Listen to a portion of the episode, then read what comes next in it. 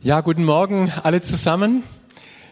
Ihr seht schon relativ hoffnungsvoll aus, aber ihr dürft euch mal kurz zu eurem Nachbarn umdrehen und schauen, ob er auch hoffnungsvoll aussieht und ihm zusprechen.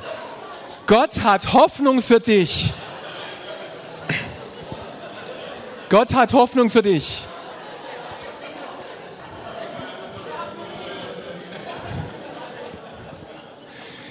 Da ist so viel Hoffnung im Himmel für dich. Gott hat so viel hoffnungsvolle Gedanken, wenn er dich betrachtet. Und meine Aufgabe ist heute Morgen einfach nur, dir diese Hoffnung zu vermitteln. Diese Hoffnung, die der Himmel für dich hat. Diesen hoffnungsvollen Blick Gottes auf dein Leben, das er hat. Und es ist so substanziell, das werde ich euch auch durch das Wort Gottes rüberbringen, dass es unser Leben verändern wird und muss, weil die Hoffnung so groß ist und weil wir diese Berufung haben für Hoffnung.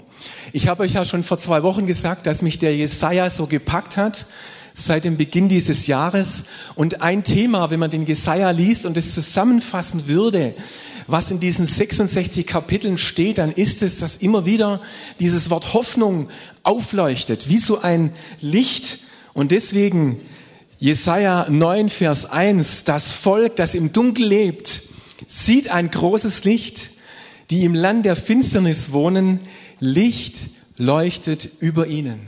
Das ist ein Vers voller Hoffnung. Vielleicht für diejenigen, die die Luther-Übersetzung kennen und vertraut sind, damit da heißt es, das Volk, das im Finstern wandelt, sieht ein großes Licht und über denen, die da wohnen im finstern Lande, scheint es hell. Und die Hoffnung für alle, übrigens ein schöner Name für eine Bibelübersetzung, nicht Hoffnung für Alte, sondern Hoffnung für alle, die schreibt, das Volk, das im Finstern lebt, sieht ein großes Licht, hell strahlt es über denen, die ohne Hoffnung sind. Also die Hoffnung für alle verwendet das Wort Hoffnung sehr, sehr gerne und sehr häufig. Ihr kennt dieses Bild vom Licht am Ende des Tunnels, oder? Manchmal laufen wir mit so einem Tunnelblick rum und das ist manchmal ganz okay, aber entscheidend ist, dass wir das Licht am Ende des Tunnels sehen. Und ich habe euch ein Bild mitgebracht, wo das eigentlich sehr schön scheint. Ein Licht am Ende des Tunnels. Das hat mit Hoffnung, das ist ein Hoffnungsbild. Und ich habe mich dran erinnert, als ich den Jesaja 9.1 gelesen habe, an eine meiner Radtouren in Italien während dem Urlaub. Ihr wisst, dass ich sehr gern Rad fahre. Und ich bin so bei 30 Grad mit dem Fahrrad gefahren durch die toskanischen Berge. Mit einem Fahrrad, das ich beim Thomas gekauft habe, muss ich jetzt gerade noch dazu sagen. Genau. Und ich bin bei 30 Grad auf einmal, ich habe zwar schon auf der Karte geschaut, wo ich hinfahre, aber ich bin in einen Tunnel reingekommen. Und die italienischen Tunnel, die sind manchmal nicht beleuchtet. Und es war ein Tunnel, der war auch nicht nur geradeaus, sondern er hatte so eine leichte Kurve und es war kein Licht im Tunnel und ich sah das Ende des Tunnels nicht. Ich bin also reingefahren mit dem Fahrrad, es war stockdunkel, es war auf einmal gefühlt 15 Grad kälter als vorher. Und das einzige Licht, das ich hatte, das war noch an meinem Fahrrad, das habe ich eingeschaltet. Da habe ich so einen ganz kleinen Lichtkegel gehabt und ich bin diesem Lichtkegel entlang gebrettert. Und es gab überhaupt kein Licht am Ende des Tunnels. Aber wisst ihr, das Gute dabei ist, du weißt, irgendwann kommt das Licht. Irgendwann kommt der Ausgang des Tunnels. Seid ihr schon mal durch den Gotthardtunnel nach Italien gefahren? Die Bea fährt da nicht gern durch. 16 Kilometer Tunnel. Das zieht sich. Du denkst, das hört nicht mehr auf. Wann kommt endlich das Licht am Ende des Tunnels? Aber das Gute ist, auch beim Gotthardtunnel, es wird kommen. Das Licht wird irgendwann kommen. Und das ist sehr tröstlich. Und deswegen bin ich auch weitergeradelt. Deswegen habe ich es so schnell wie möglich hinter mich gebracht um dieses Licht des Tunnels zu sehen. Und das ist ein Bild, ihr Lieben, was für das Wort Gottes und für Hoffnung gilt. Das Licht wird kommen, ganz gewiss. Jesaja hat es tausend Jahre ausgesprochen, bevor das Licht, und es geht darum, dass Jesus Christus dieses Licht ist, das er angekündigt hat. Jesaja schreibt von diesem Licht, das kommt. Um dieses Licht am Ende des Tunnels geht es. Das ist unsere Hoffnung. Und heute Morgen geht es darum, dass wir dieses Licht erkennen. Und der Paulus hat gebetet für die Epheser, er gebe euch erleuchtete Augen des Herzens, dass ihr dieses Licht erkennt am Ende des Tunnels, damit ihr erkennt, zu welcher Hoffnung ihr von ihm berufen seid, wie reich die Herrlichkeit seines Erbes für die Heiligen ist. Wir brauchen ein klares Verständnis, wie groß die Hoffnung ist, die uns Gott gegeben hat. Dafür hat Paulus gebetet. Und ich möchte schwärmen heute Morgen von dieser Hoffnung. Wir wollen sie mal anschauen. Diese Hoffnung, sie besteht aus zwei wesentlichen Bestandteilen. Für die Männer wie so Hopfen und Malz beim Bier. Ja? Aber denkt jetzt nicht nur an Bier, sondern Hoffnung besteht aus zwei wesentlichen Bestandteilen, nämlich aus dem Warten Licht am Ende des Tunnels, warten diese Spannung, bis da etwas kommt, aber auch die Erfüllung der Hoffnung, das Sehen, das Erkennen. Ich bin mit Bea mal, als wir noch ohne unseren Micha waren und noch schöne große Reisen unternehmen konnten, sind wir mal nach Kanada geflogen. Wir haben auch mit dem Micha schon tolle Reisen übernommen. Zu spät. Manchmal rutscht einem was raus, was man gar nicht sagen will. Gell? Also wir waren in Kanada. Wir sind nach Toronto geflogen. Unser Gepäck flog nach Chicago. Als wir dann auf dem Flughafen unser Gepäck gewartet haben, kam es nicht. Und wir haben dann natürlich gehofft, dass es irgendwann kommt. Fünf Tage später kam es. Aber wir wollten ja die Gemeinde in Toronto damals besuchen. Ihr wisst, zu Toronto Segen. Und diese fünf Tage, die das Gepäck zu spät kam, in diesen fünf Tagen war eine Konferenz in Toronto, die an dem Abend begann, als wir dort angekommen waren. Also haben wir uns angemeldet und konnten bei dieser Konferenz dabei sein. Hey, ist das nicht genial von Gott? Hoffnung ist die Wartezeit, die Spannung, aber auch die Erfüllung, dass Gott uns auch das geben möchte, worauf wir hoffen. Also nochmal bildlich gesprochen. Hoffnung, das ist ein Spannungsbogen. Warten, Spannung. Natürlich kann man sagen, wird alles in Erfüllung gehen, was wir uns erhoffen. Aber die biblische Hoffnung, und deswegen ist es auch nochmal mit Licht, mit Lichtgelb markiert, beinhaltet auch das Sehen und die Erfüllung dessen, auf was wir hoffen. Der Charakter des prophetischen Wortes von Jesaja war, dieses Licht wird kommen. Es wird kommen. Es ist nicht möglich, dass es nicht kommt. Es kommt ganz gewiss. Und ein super Wort, das das uns nochmal erklärt, finden wir im 2. Petrus 1.18. Da schreibt Petrus und er beschreibt mit diesem Wort genau das, was ich gerade sage. Umso fester, umso gewisser haben wir das prophetische Wort und ihr tut gut daran, dass ihr darauf achtet, als ein Licht, wegen mir am Ende des Tunnels, dass das scheint an einem dunklen Ort, bis der Tag anbricht und der Morgenstern, das ist wieder ein Bild für Jesus, aufgehe in euren Herzen. Ist es nicht genial? Ist biblische Hoffnung nicht genial? Jesus wird kommen. Das Licht ist gekommen. Der Jesaja hat es auch übrigens in Gegenwartsform geschrieben. Das, Land, das Volk, das im Dunkeln lebt, das sieht das Licht. Das ist gekommen. Und der Micha hat so eine geniale Predigt letzte Woche über Berufung gemacht. Und deswegen habe ich meine Predigt heute Morgen genannt, zu Hoffnung berufen. Wir sind berufen zu einer Hoffnung in unserem Leben. Und der erste Punkt ist, von ohne Hoffnung zu Hoffnung. Wir waren alle mal ohne Hoffnung. Wisst ihr das noch? Die, die Zeit, als ihr ohne Hoffnung wart. Die Bibel beschreibt die Zeit ohne Hoffnung als die Zeit, als wir Christus noch nicht gekannt hatten. Das ist die Zeit ohne Hoffnung. Und der Petrus schreibt, wir sind wiedergeboren worden zu einer lebendigen Hoffnung. Die lebt diese Hoffnung. Das ist eine lebendige Hoffnung. Jesus sagt, ich bin das Licht der Welt. Wer mir nachfolgt, wird nicht in der Finsternis wandeln, sondern des Lichtes anschauen auf 100 Meter Entfernung. Nein, das Licht haben. Er wird das Licht des Lebens haben. Christus in uns. Die Hoffnung der Herrlichkeit.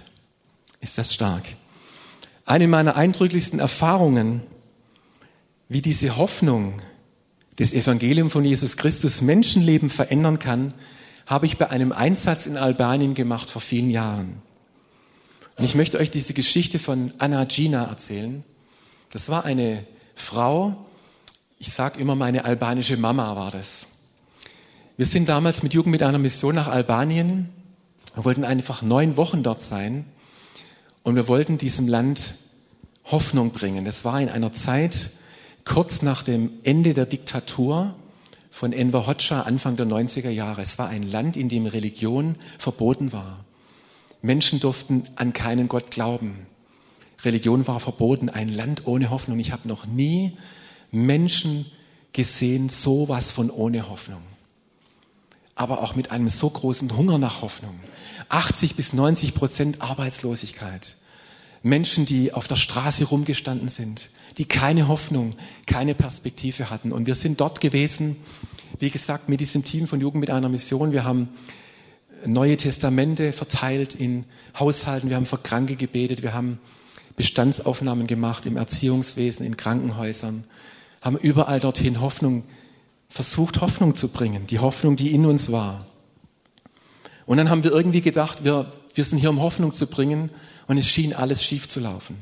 Nach fünf Wochen gab es einen Aufstand in der Stadt, weil die Leute gemerkt haben, dass wir Hilfsgüter bringen und es wurden in einer Nacht alle Lagerhäuser überfallen, aufgebrochen und es wurde auch sehr viel zerstört. Es kam zu einer Straßenschlacht, bei der auch Menschen ums Leben kamen. Die Polizei kam zu uns und hat gesagt, ihr müsst sofort das Land verlassen.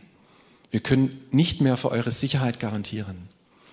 Und ich war damals in der Familie von Anna Gina untergebracht. Und wir waren nach fünf Wochen und wir haben uns wirklich so gut verstanden und es entstand eine Herzensbeziehung, müsst ihr euch vorstellen. Die Polizei sagt zu uns, ihr müsst sofort fliehen. Ich bin zurück zu meiner Familie und habe gesagt, es tut mir so leid, ich muss meine Sachen packen. Wir müssen sofort gehen. Und es gab Tränen. Und ich habe noch nie solche Abschiedstränen geweint wie damals. Du warst fünf Wochen und in einem Moment musst du kurz Tschüss sagen. Wir haben noch unsere Kleider, unsere Winterklamotten ausgezogen, uns den noch dort gelassen sind in unsere Busse gestiegen und sind nachts um vier über die griechische Grenze geflohen. Und ich habe Anacina nie mehr wiedergesehen. Aber ähm, ich habe Briefe geschrieben noch über viele Jahre.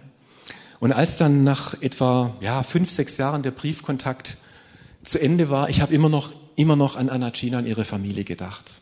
Habe immer gebetet, wie es ihnen wohl, wohl jetzt geht. Und zehn Jahre später gibt mir Bea einen Brief, der im Briefkasten war, aus Albanien. Und ich war völlig überrascht. Ein Brief aus Albanien nach zehn Jahren. Und ich mache diesen Brief auf und es war ein Brief einer Missionarin, die in dieser Stadt war, wo wir gewesen sind vor zehn Jahren. Und sie hat mir geschrieben, sie möchte mir von Anna China schreiben. Anna China hat ihr Leben Jesus gegeben, hat sich taufen lassen, und ist Teil der neuen Gemeinde, die gegründet wurde. Und sie hat mir geschrieben, der Same, den ihr gestreut habt vor zehn Jahren, ist aufgegangen. Ich war so, es war so ein, ein wunderbares Zeugnis zu hören, dass Anna China ihr Leben Jesus gegeben hat. Wieder zehn Jahre später, das ist noch gar nicht so arg lang her, vielleicht drei, vier Jahre, habe ich wieder einen Brief aus Albanien bekommen, wieder von dieser Missionarin. Und sie hat mir gesagt, dass Anna China gestorben ist einfach einen Schlaganfall gehabt und gestorben. Und das hat mich traurig gemacht, aber auf der anderen Seite, ich habe so viel Hoffnung, weil sie durfte das Licht sehen. Sie hat Jesus in ihr Herz aufgenommen. Und so dürfen wir das erleben, dass Hoffnung Menschenleben völlig verändert, dass dort, wo Jesus hinkommt, einfach Licht hineinkommt und Menschenleben verändert werden. Wenn man zu dir sagt, warum bist du eigentlich immer so hoffnungsvoll? Du strahlst immer so viel Zuversicht aus. Hat es zu, zu euch schon mal jemand gesagt? Ich hoffe. Dann sagst du, seit ich Jesus in meinem Herzen trage, trage ich diese Hoffnung mit mir rum. Ich kann gar nicht anders, als hoffnungsvoll zu sein. Und wir müssten eigentlich, wenn wir selber erlebt haben, dass wir mal ohne Hoffnung waren und zu dieser Hoffnung gefunden haben, hey Leute, ich möchte euch daran erinnern, was es für ein Unterschied ist, Jesus zu kennen, diese Hoffnung im Herzen zu tragen. Das ist wunderbar. Der zweite Punkt, Hoffnung für meine Berufung. Ich werde nie vergessen, also ich habe es euch, glaube schon mal erzählt, ich hatte nie diese große, dieses große Reden Gottes, dass ich mal Pastor werde. Das hatte ich nie in meinen jungen Jahren. Sondern ich bin ja erst Förster geworden und ich werde nie vergessen, so vor knapp 15 Jahren habe ich mal auf Bea gewartet an einer Autobahnraststätte. Und da stand so ein Baum, war ein lustiger Baum, zwei Kronen, eine Kiefer und eine Krone war dürr und die andere war grün. Und während ich so warte, sagt Gott zu mir, geh rüber auf die andere Seite. Und es war damals ein Reden Gottes zu mir, dass ich wusste, jetzt ist es Zeit, weil ich hatte Theologie studiert, jetzt ist es Zeit, und die Forstverwaltung wurde dann auch aufgelöst in ihrer bisherigen Struktur. Das war also wirklich ein Bild für diese dürre Krone. Und rüberzugehen dort, wo die Krone grün ist. Das Wichtigste für mich war damals, Gott wollte und will, dass ich dort bin, wo die Krone grün ist. Und es war so ein, eine Ermutigung für mich. Und das möchte ich dir zusprechen. Er will, dass du dort bist, wo die Krone grün ist. Gott beruft dich in Hoffnung hinein. Er hat gute Gedanken für dein Leben. Er ist für dich voller Hoffnung. Jeremia 29, Vers 11, ausnahmsweise mal nicht Jesaja. Denn ich kenne ja die Gedanken, die ich über euch denke, und was sind es für Gedanken? Gedanken des Friedens und nicht zum Unheil, um euch Zukunft und Hoffnung zu gewähren. Die Hoffnung für alle schreibt, ich gebe euch Hoffnung und Zukunft. Ich gebe deinem Leben eine Perspektive, nicht erst im Himmel, sondern hier auf der Erde. Gott hat volle Kanne Hoffnung für dich. Amen? Das ist doch super. Jetzt trinke ich mal einen Schluck noch mehr Hoffnung.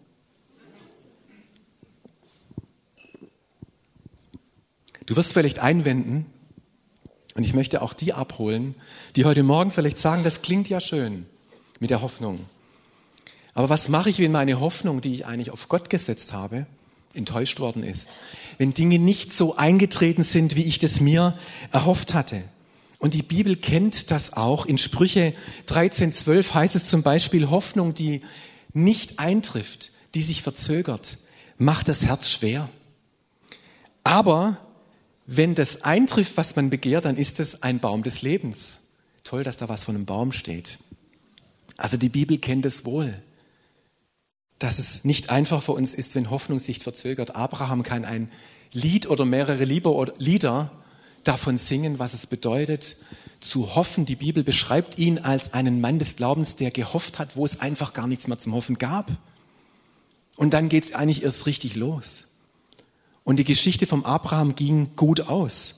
Er war derjenige, der uns das vorgelebt hat, zu hoffen, wo es nichts zu hoffen gab. Hoffnung ist also eine Investition, auch wenn wir das Licht am Ende des Tunnels mal nicht sehen. Und ich kann wirklich mit Bea bezeugen, dass wir auch schon beides erlebt haben. Wir haben, als wir geheiratet haben, wir wollten drei bis vier Kinder haben.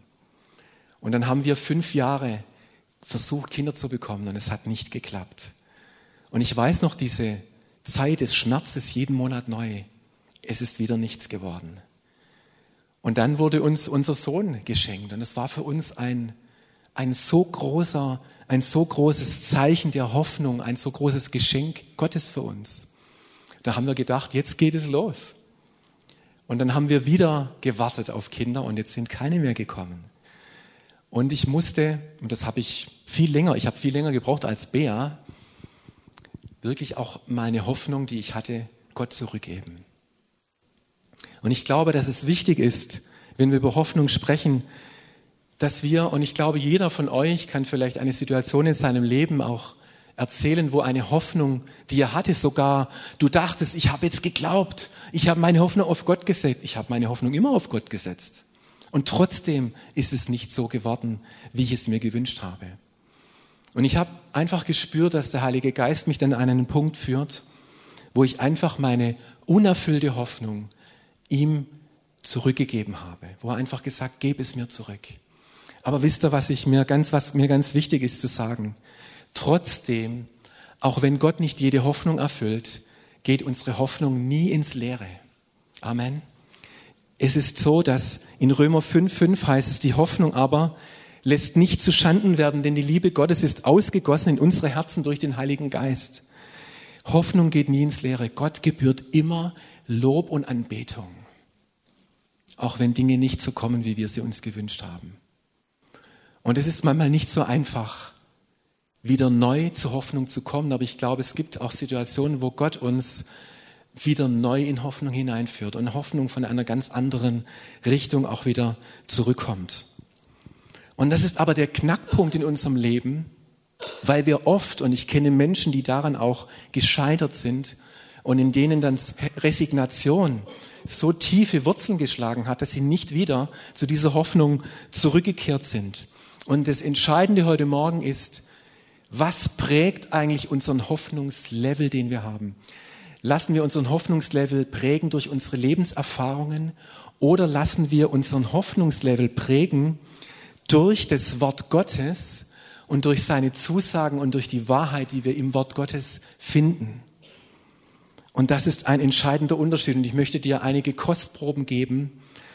Die Frage, die ich dir heute Morgen stelle, ist nicht, was hast du erlebt zum Thema Hoffnung, sondern was glaubst du über Hoffnung?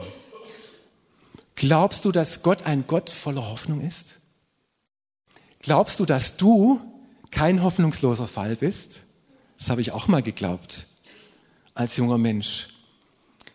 Die Wahrheit ist nämlich, du bist ein Hoffnungsträger und nicht ein hoffnungsloser Fall. Glaubst du, dass Gott Hoffnung hat für jede Situation, für jede Person um dich herum? Die Frage ist, ob wir das glauben können. Und wenn wir das glauben können und wachsen darin, wird es unser Leben völlig verändern. Und das ist das, was Gott tun möchte. Ich möchte es euch nochmal illustrieren am Beispiel der zwölf Kundschafter. Ihr kennt die Geschichte. Die zwölf Kundschafter, die das Land Kanaan, das verheißene Land, auskundschaften sollten. Und da waren zehn dabei, die haben hinterher was gesagt und zwei, Josua und Kaleb, haben es ein bisschen anders gesagt. Was heißt ein bisschen? Ganz anders. Interessant ist, dass wir im Alten Testament lesen, die haben alle das Gleiche gesehen. Es geht nicht darum, dass Josua und Kaleb was anders gesehen haben. Die haben alle diese befestigten Städte gesehen mit diesen großen Menschen. Befestigte Städte, Riesen. Josua und Kaleb haben genau dasselbe gesehen. Aber der Unterschied war, dass Josua und Kaleb eine Hoffnung in sich getragen haben und es aus diesem Blickwinkel betrachtet haben, während die anderen gesagt haben, boah, wir sind, wir sind wie Heuschrecken, wir haben keine Chance gegen diese Riesen, gegen diese befestigten Städte haben Josua und Kaleb gesagt, Moment, unser Gott ist so groß und er gebraucht uns, dass wir dieses Land sicher einnehmen können. Das ist der Unterschied. Der Unterschied war die Hoffnung, die Josua und Kaleb in ihrem Herzen getragen haben. Wisst ihr, was interessant ist? Dass die beiden die einzigsten waren, die in dieses Land hinein kamen. Sie haben Hoffnung ausgesprochen, sie haben Hoffnung proklamiert und sie durften die Hoffnung sehen und erleben. Ich komme nachher nochmal darauf zurück, wie wichtig es ist, was wir aussprechen. Also wir dürfen uns entscheiden, bei aller Lebenserfahrung, die Gott kennt, machen wir uns abhängig von unserer Lebenserfahrung oder bauen wir auf die Wahrheit des Wortes Gottes, was er zu Hoffnung sagt. Und du bist als Hoffnungsträger berufen. Und ich glaube, dass Menschen, die Hoffnung in sich tragen, Perspektive ausstrahlen, dass das Visionäre sind, dass Menschen, die Hoffnung in sich tragen, kreativ sind, die kreativ denken, weil sie wissen, Gott wird mit mir sein. Ich kann mutig nach vorne gehen. Das ist, das ist, was unserem Leben Schwung und Hoffnung und Kraft gibt. Und das dritte ist, berufen mit Hoffnung erfüllt zu sein. Und jetzt trinke ich noch mal einen Schluck weil ich jetzt besonders erfüllt sein muss, wenn ich euch das jetzt sage. Denn Gott toppt nochmal alles. Es ist wie Schlagsahne, die jetzt nochmal oben drauf kommt. Die Österreicher nennen das Schlagobers. Jetzt kommt noch der Schlagobers. Kennt ihr den normalen biblischen Hoffnungspegel? Der normale biblische Hoffnungspegel steht in Römer 15, Vers 13. Und hört gut zu. Ich habe es nicht eingeblendet, sondern hört, was ich sage. Der Gott der Hoffnung, der heißt sogar Hoffnung, der Gott.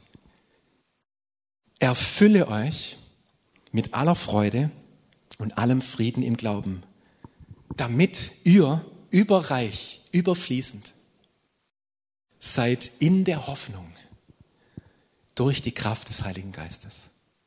Nochmal, Gott der Hoffnung erfülle euch mit aller Freude, mit allem Frieden, damit ihr überfließend seid in der Hoffnung durch die Kraft des Heiligen Geistes. Unsere Berufung ist es, voller Hoffnung zu sein. Wer macht das? Der Heilige Geist. Wenn Gott ein Gott der Hoffnung ist, wenn Jesus Christus das Licht ist, das Hoffnung vom Himmel auf die Erde gebracht hat, dann sorgt der Heilige Geist dafür, wenn du mit ihm erfüllt bist, dass du voller Hoffnung bist. Ist das nachvollziehbar? Das heißt, wenn wir mit dem Heiligen Geist erfüllt sind, dann ist es normal, dass wir voller Hoffnung sind. Dann möchte uns der Heilige Geist zu diesem hoffnungslo hoffnungslosen, hoffnungsvollen Lebensstil, zu diesem hoffnungsvollen Blick führen. Und Jesus, was der gemacht hat, das hat so viel mit Hoffnung zu tun. Es war eine Hoffnungssalbung. Der Geist Gottes ist auf mir. Er hat mich gesandt, den Armen Hoffnung zu bringen, den Gebeugten, den, den Gefangenen, dass sie befreit werden. Jesus war voller Hoffnung. Und wie sieht so ein Lebensstil der Hoffnung aus? Und ich habe es angekündigt, ich möchte heute vor allem darauf fokussieren, wie wir sprechen. Denn es beginnt in der Art und Weise, wie wir sprechen wie wir im Alltag miteinander sprechen und wie wir überhaupt über Umstände sprechen. Jakobus 3, das kennt ihr vielleicht, da spricht er über unsere Zunge. Und da sagt, unsere Zunge, die hat ganz schön viel Kraft und Macht und Einfluss. Das, was wir da in den Mund nehmen, das richtet ganz schön was an. Das kann Hoffnungslosigkeit erzeugen, aber auch voller Hoffnung sein. Und vor zwei Wochen, wenn ihr euch daran erinnert, habe ich über Fasten gesprochen. Und ich möchte uns heute Morgen ein Fasten empfehlen im Hinblick auf hoffnungsloses Reden, auf negatives Reden. Ich möchte uns ermutigen, mal zu fasten mit hoffnungslosen Aussprüchen. Wie zum Beispiel, das wird ja sowieso nichts. Oder der wird das nie schaffen. Es gibt noch ein paar andere Dinge, die wir so aussprechen, uns manchmal gar nicht so richtig uns merken. Und ich habe das in meinem eigenen Leben so gemerkt über die Jahre, dass diese Veränderung, diese Transformation von Hoffnungslosigkeit zu hoffnungsvollem Reden in der Regel aus zwei Etappen besteht. Und diese zwei Etappen möchte ich euch jetzt noch demonstrieren. Das erste ist, wenn wir merken, dass uns was Hoffnungsloses anfliegt, was wir als Liebstes sagen wollen, dass wir es uns verkneifen. Kennst du das schwäbische Verkneifen, so, so wegdrücken? Dir kommt so ein Gedanke, du willst jetzt deinem Ehemann oder irgendjemand anders was sagen, das machst du immer oder das ist nie. Und dann machst du einfach, wenn das anfliegt und du es merkst, machst du, ah. Ich sag's jetzt nicht. Ich spreche es nicht aus. Verkneife es dir. Übe mal dir Dinge zu verkneifen, weil das die Dinge in, unseren, ja, in unsere Gedanken kommen. Ich glaube, dieses Bild mit den Vögeln, die da kreisen über uns, das können wir nicht ganz verhindern. Aber wir können verhindern, dass es ausgesprochen wird, indem wir ah machen. Mm.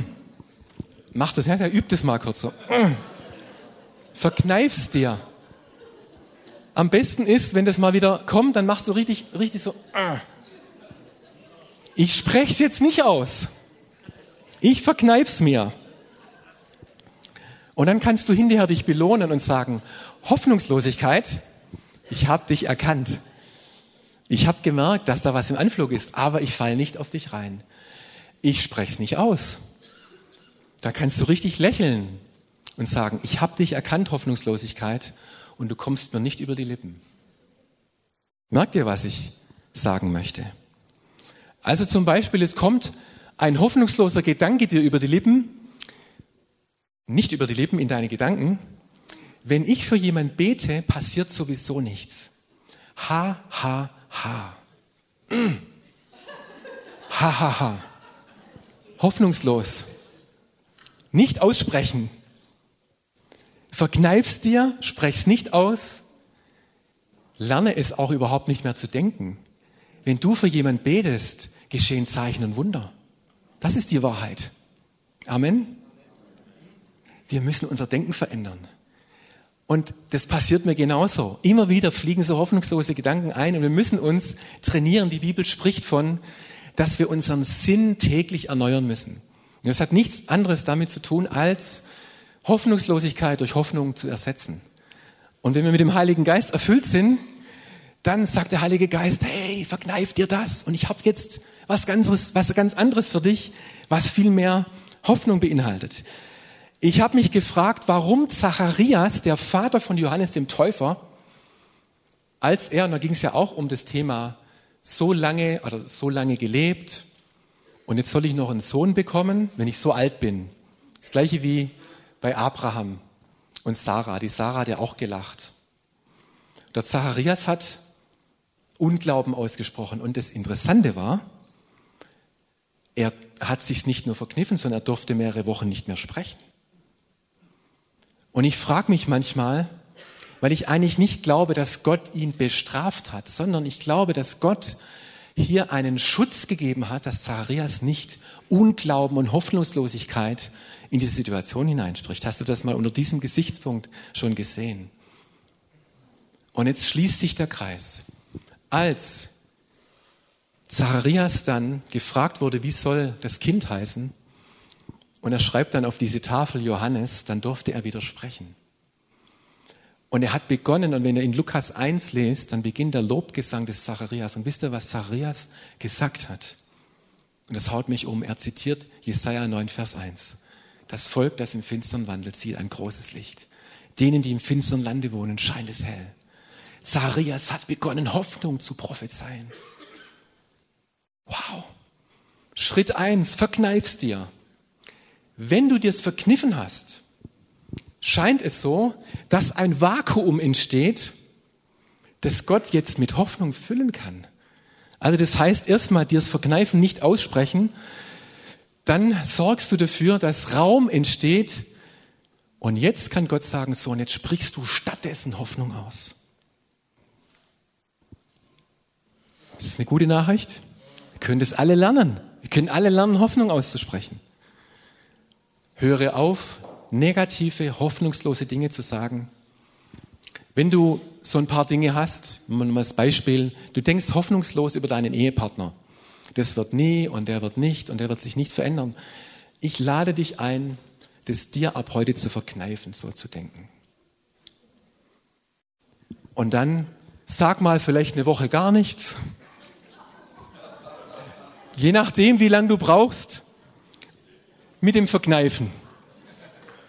Und wenn du dir es dann lang genug verkniffen hast, beginnt der Heilige Geist, dich zu füllen mit der Wahrheit, wie er über deinen Ehepartner denkt.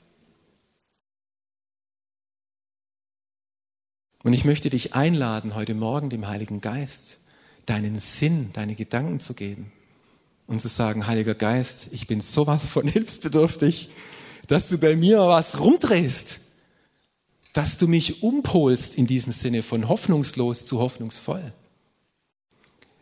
Und wenn du schon hoffnungsvoll bist, dann sagst du, Heiliger Geist, gib mir mehr davon. Dass ich meine Umgebung noch mehr anzünde, noch mehr anstecke. Bill Heibels hat gesagt, die Ortsgemeinde ist die Hoffnung der Welt. Also wir haben die Berufung als Gemeinde, ihr lieben TLer und Gäste, sowas von voller Hoffnung zu sein. Sowas von. Weil wo gibt es sonst Hoffnung? Hier muss ein Land der Hoffnung sein. Und bevor wir gleich gemeinsam beten, ich darf euch auch schon bitten, dass ihr nach vorne kommt, euch als Lobpreisteam. Ich werde auch gleich nochmal zu den Stationen was sagen, die wir heute aufgebaut haben, weil wir haben heute Morgen Hoffnungsstationen. Weil wir, ja, weil wir gesagt haben und geglaubt haben, heute soll keiner nach Hause gehen mit einem niedrigen Hoffnungspegel. Aber am meisten möchte ich dir mitgeben, lass dich trainieren vom Heiligen Geist, dein Denken, dein Wahrnehmen von Wahrheit. Was ist die Wahrheit? Gott ist ein Gott der Hoffnung. Jesus ist das Licht am Ende des Tunnels, selbst wenn es dunkel ist. Jesus ist das Licht. Und Christus lebt in dir. Und wisst ihr, wie der heißt? Die Hoffnung der Herrlichkeit. Also die Hoffnung, die lebt in uns. Eigentlich ist das Bild vom Licht am Ende des Tunnels gar nicht so das ideale Bild, sondern die Hoffnung, die lebt in dir, egal ob du Dunkelheit oder Licht um dich rum hast. Christus in dir die Hoffnung der Herrlichkeit. Und ich habe in den letzten Zügen meiner Vorbereitung für diese Predigt noch einen Psalm, den ihr alle kennt, Psalm 23, mal untersucht und habe gesehen, boah, ist das ein Hoffnungspsalm. Was stehen da für Wahrheiten drin über Gott, was er uns Hoffnung gibt, dass er unser Versorger ist, dass er uns auch, wenn wir durch ein finsteres Tal wandern, dass wir nichts fürchten müssen, dass er uns übervoll einschenken möchte und dass Hoffnung und Zukunft uns ein Leben lang begleiten. Ein Leben lang begleiten. Hörst du das? Hoffnung begleitet dich ein ganzes Leben lang, weil Gott nicht anders kann und möchte, als dir Hoffnung zu geben. Und ich möchte euch einladen, aufzustehen mit mir und diesen Psalm 23 im Stehen zu beten, denn ich finde es viel besser, wenn wir im Stehen beten als im Sitzen.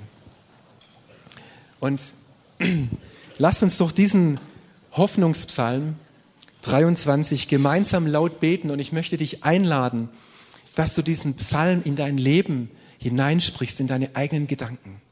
Da, wo irgendwelche Bereiche deines Lebens sind, vielleicht hat es mit Versorgung zu tun, vielleicht hat es damit zu tun, ich habe gerade keine richtige Vision, ich weiß nicht, wo mein Leben hingeht, keine richtige Perspektive. Dann spreche jetzt Hoffnung über deinem eigenen Leben aus. Seid ihr bereit? Sehr gut. Ich trinke noch mal einen Schluck, einen Schluck der Hoffnung.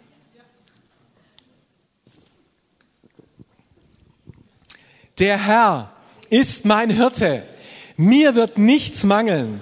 Er weidet mich auf einer grünen Aue und führet mich zum frischen Wasser. Er erquicket meine Seele. Er führet mich auf rechter Straße um seines Namens willen. Ob ich schon wanderte im finstern Tal, fürchte ich kein Unglück, denn du bist bei mir. Dein Stecken und Stab trösten mich.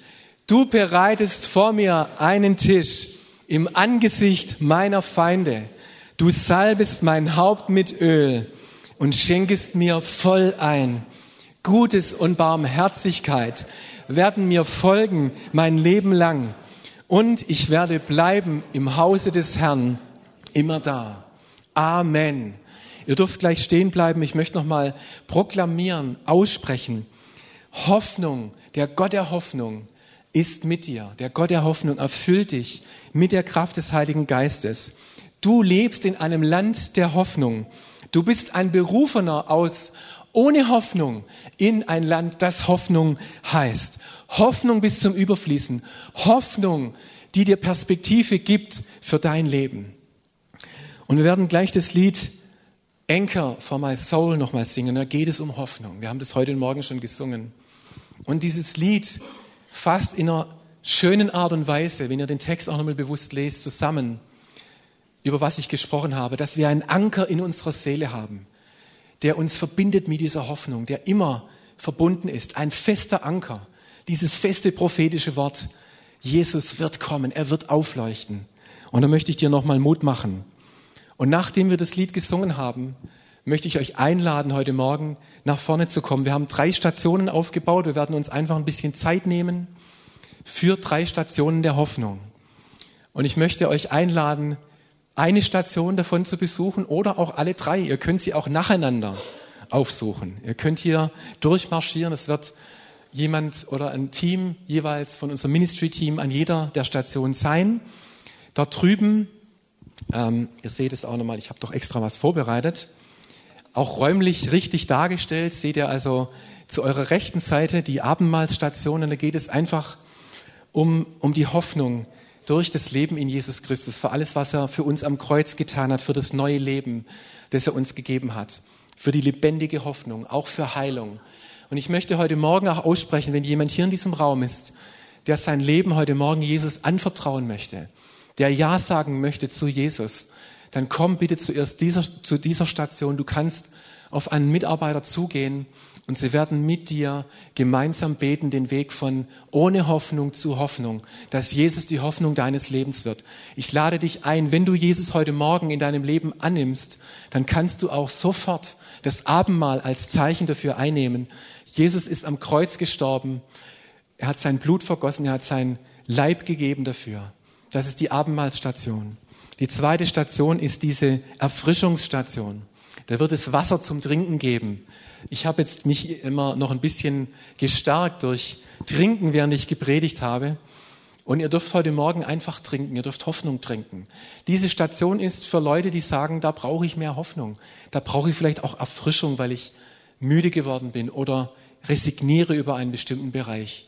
Dann trinke Hoffnung, trinke Wahrheit. Und Gott möchte, dass deine Gedanken sich verändern. Und diese Station, ähm, die Salbungsstation, da wird es Salböl geben heute Morgen jetzt nicht speziell für Heilung. Man könnte ja auch mit Öl äh, verbinden, dass wir für Heilung beten. Das wollen wir mehr beim Abendmahlsbereich tun. Aber hier geht es um Personen, um Hoffnung für deine Berufung. Gutes und Barmherzigkeit, dieser grüne Baum, von dem ich gesprochen habe, dass die Krone grün ist, dass Gott dir die Augen öffnet für die Hoffnung für deine Berufung, dass du ein Hoffnungsträger bist, dass du kein hoffnungsloser Fall bist. Und ich bete, dass hier Gott deine Augen öffnet für die Hoffnung, was er mit dir vorhat und wozu er dich gebraucht. Habt ihr das verstanden? Sehr schön.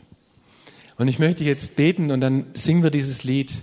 Ich möchte den Heiligen Geist jetzt einladen, dass Römer 15, Vers 13 geschieht dass wir erfüllt werden vom Gott der Hoffnung.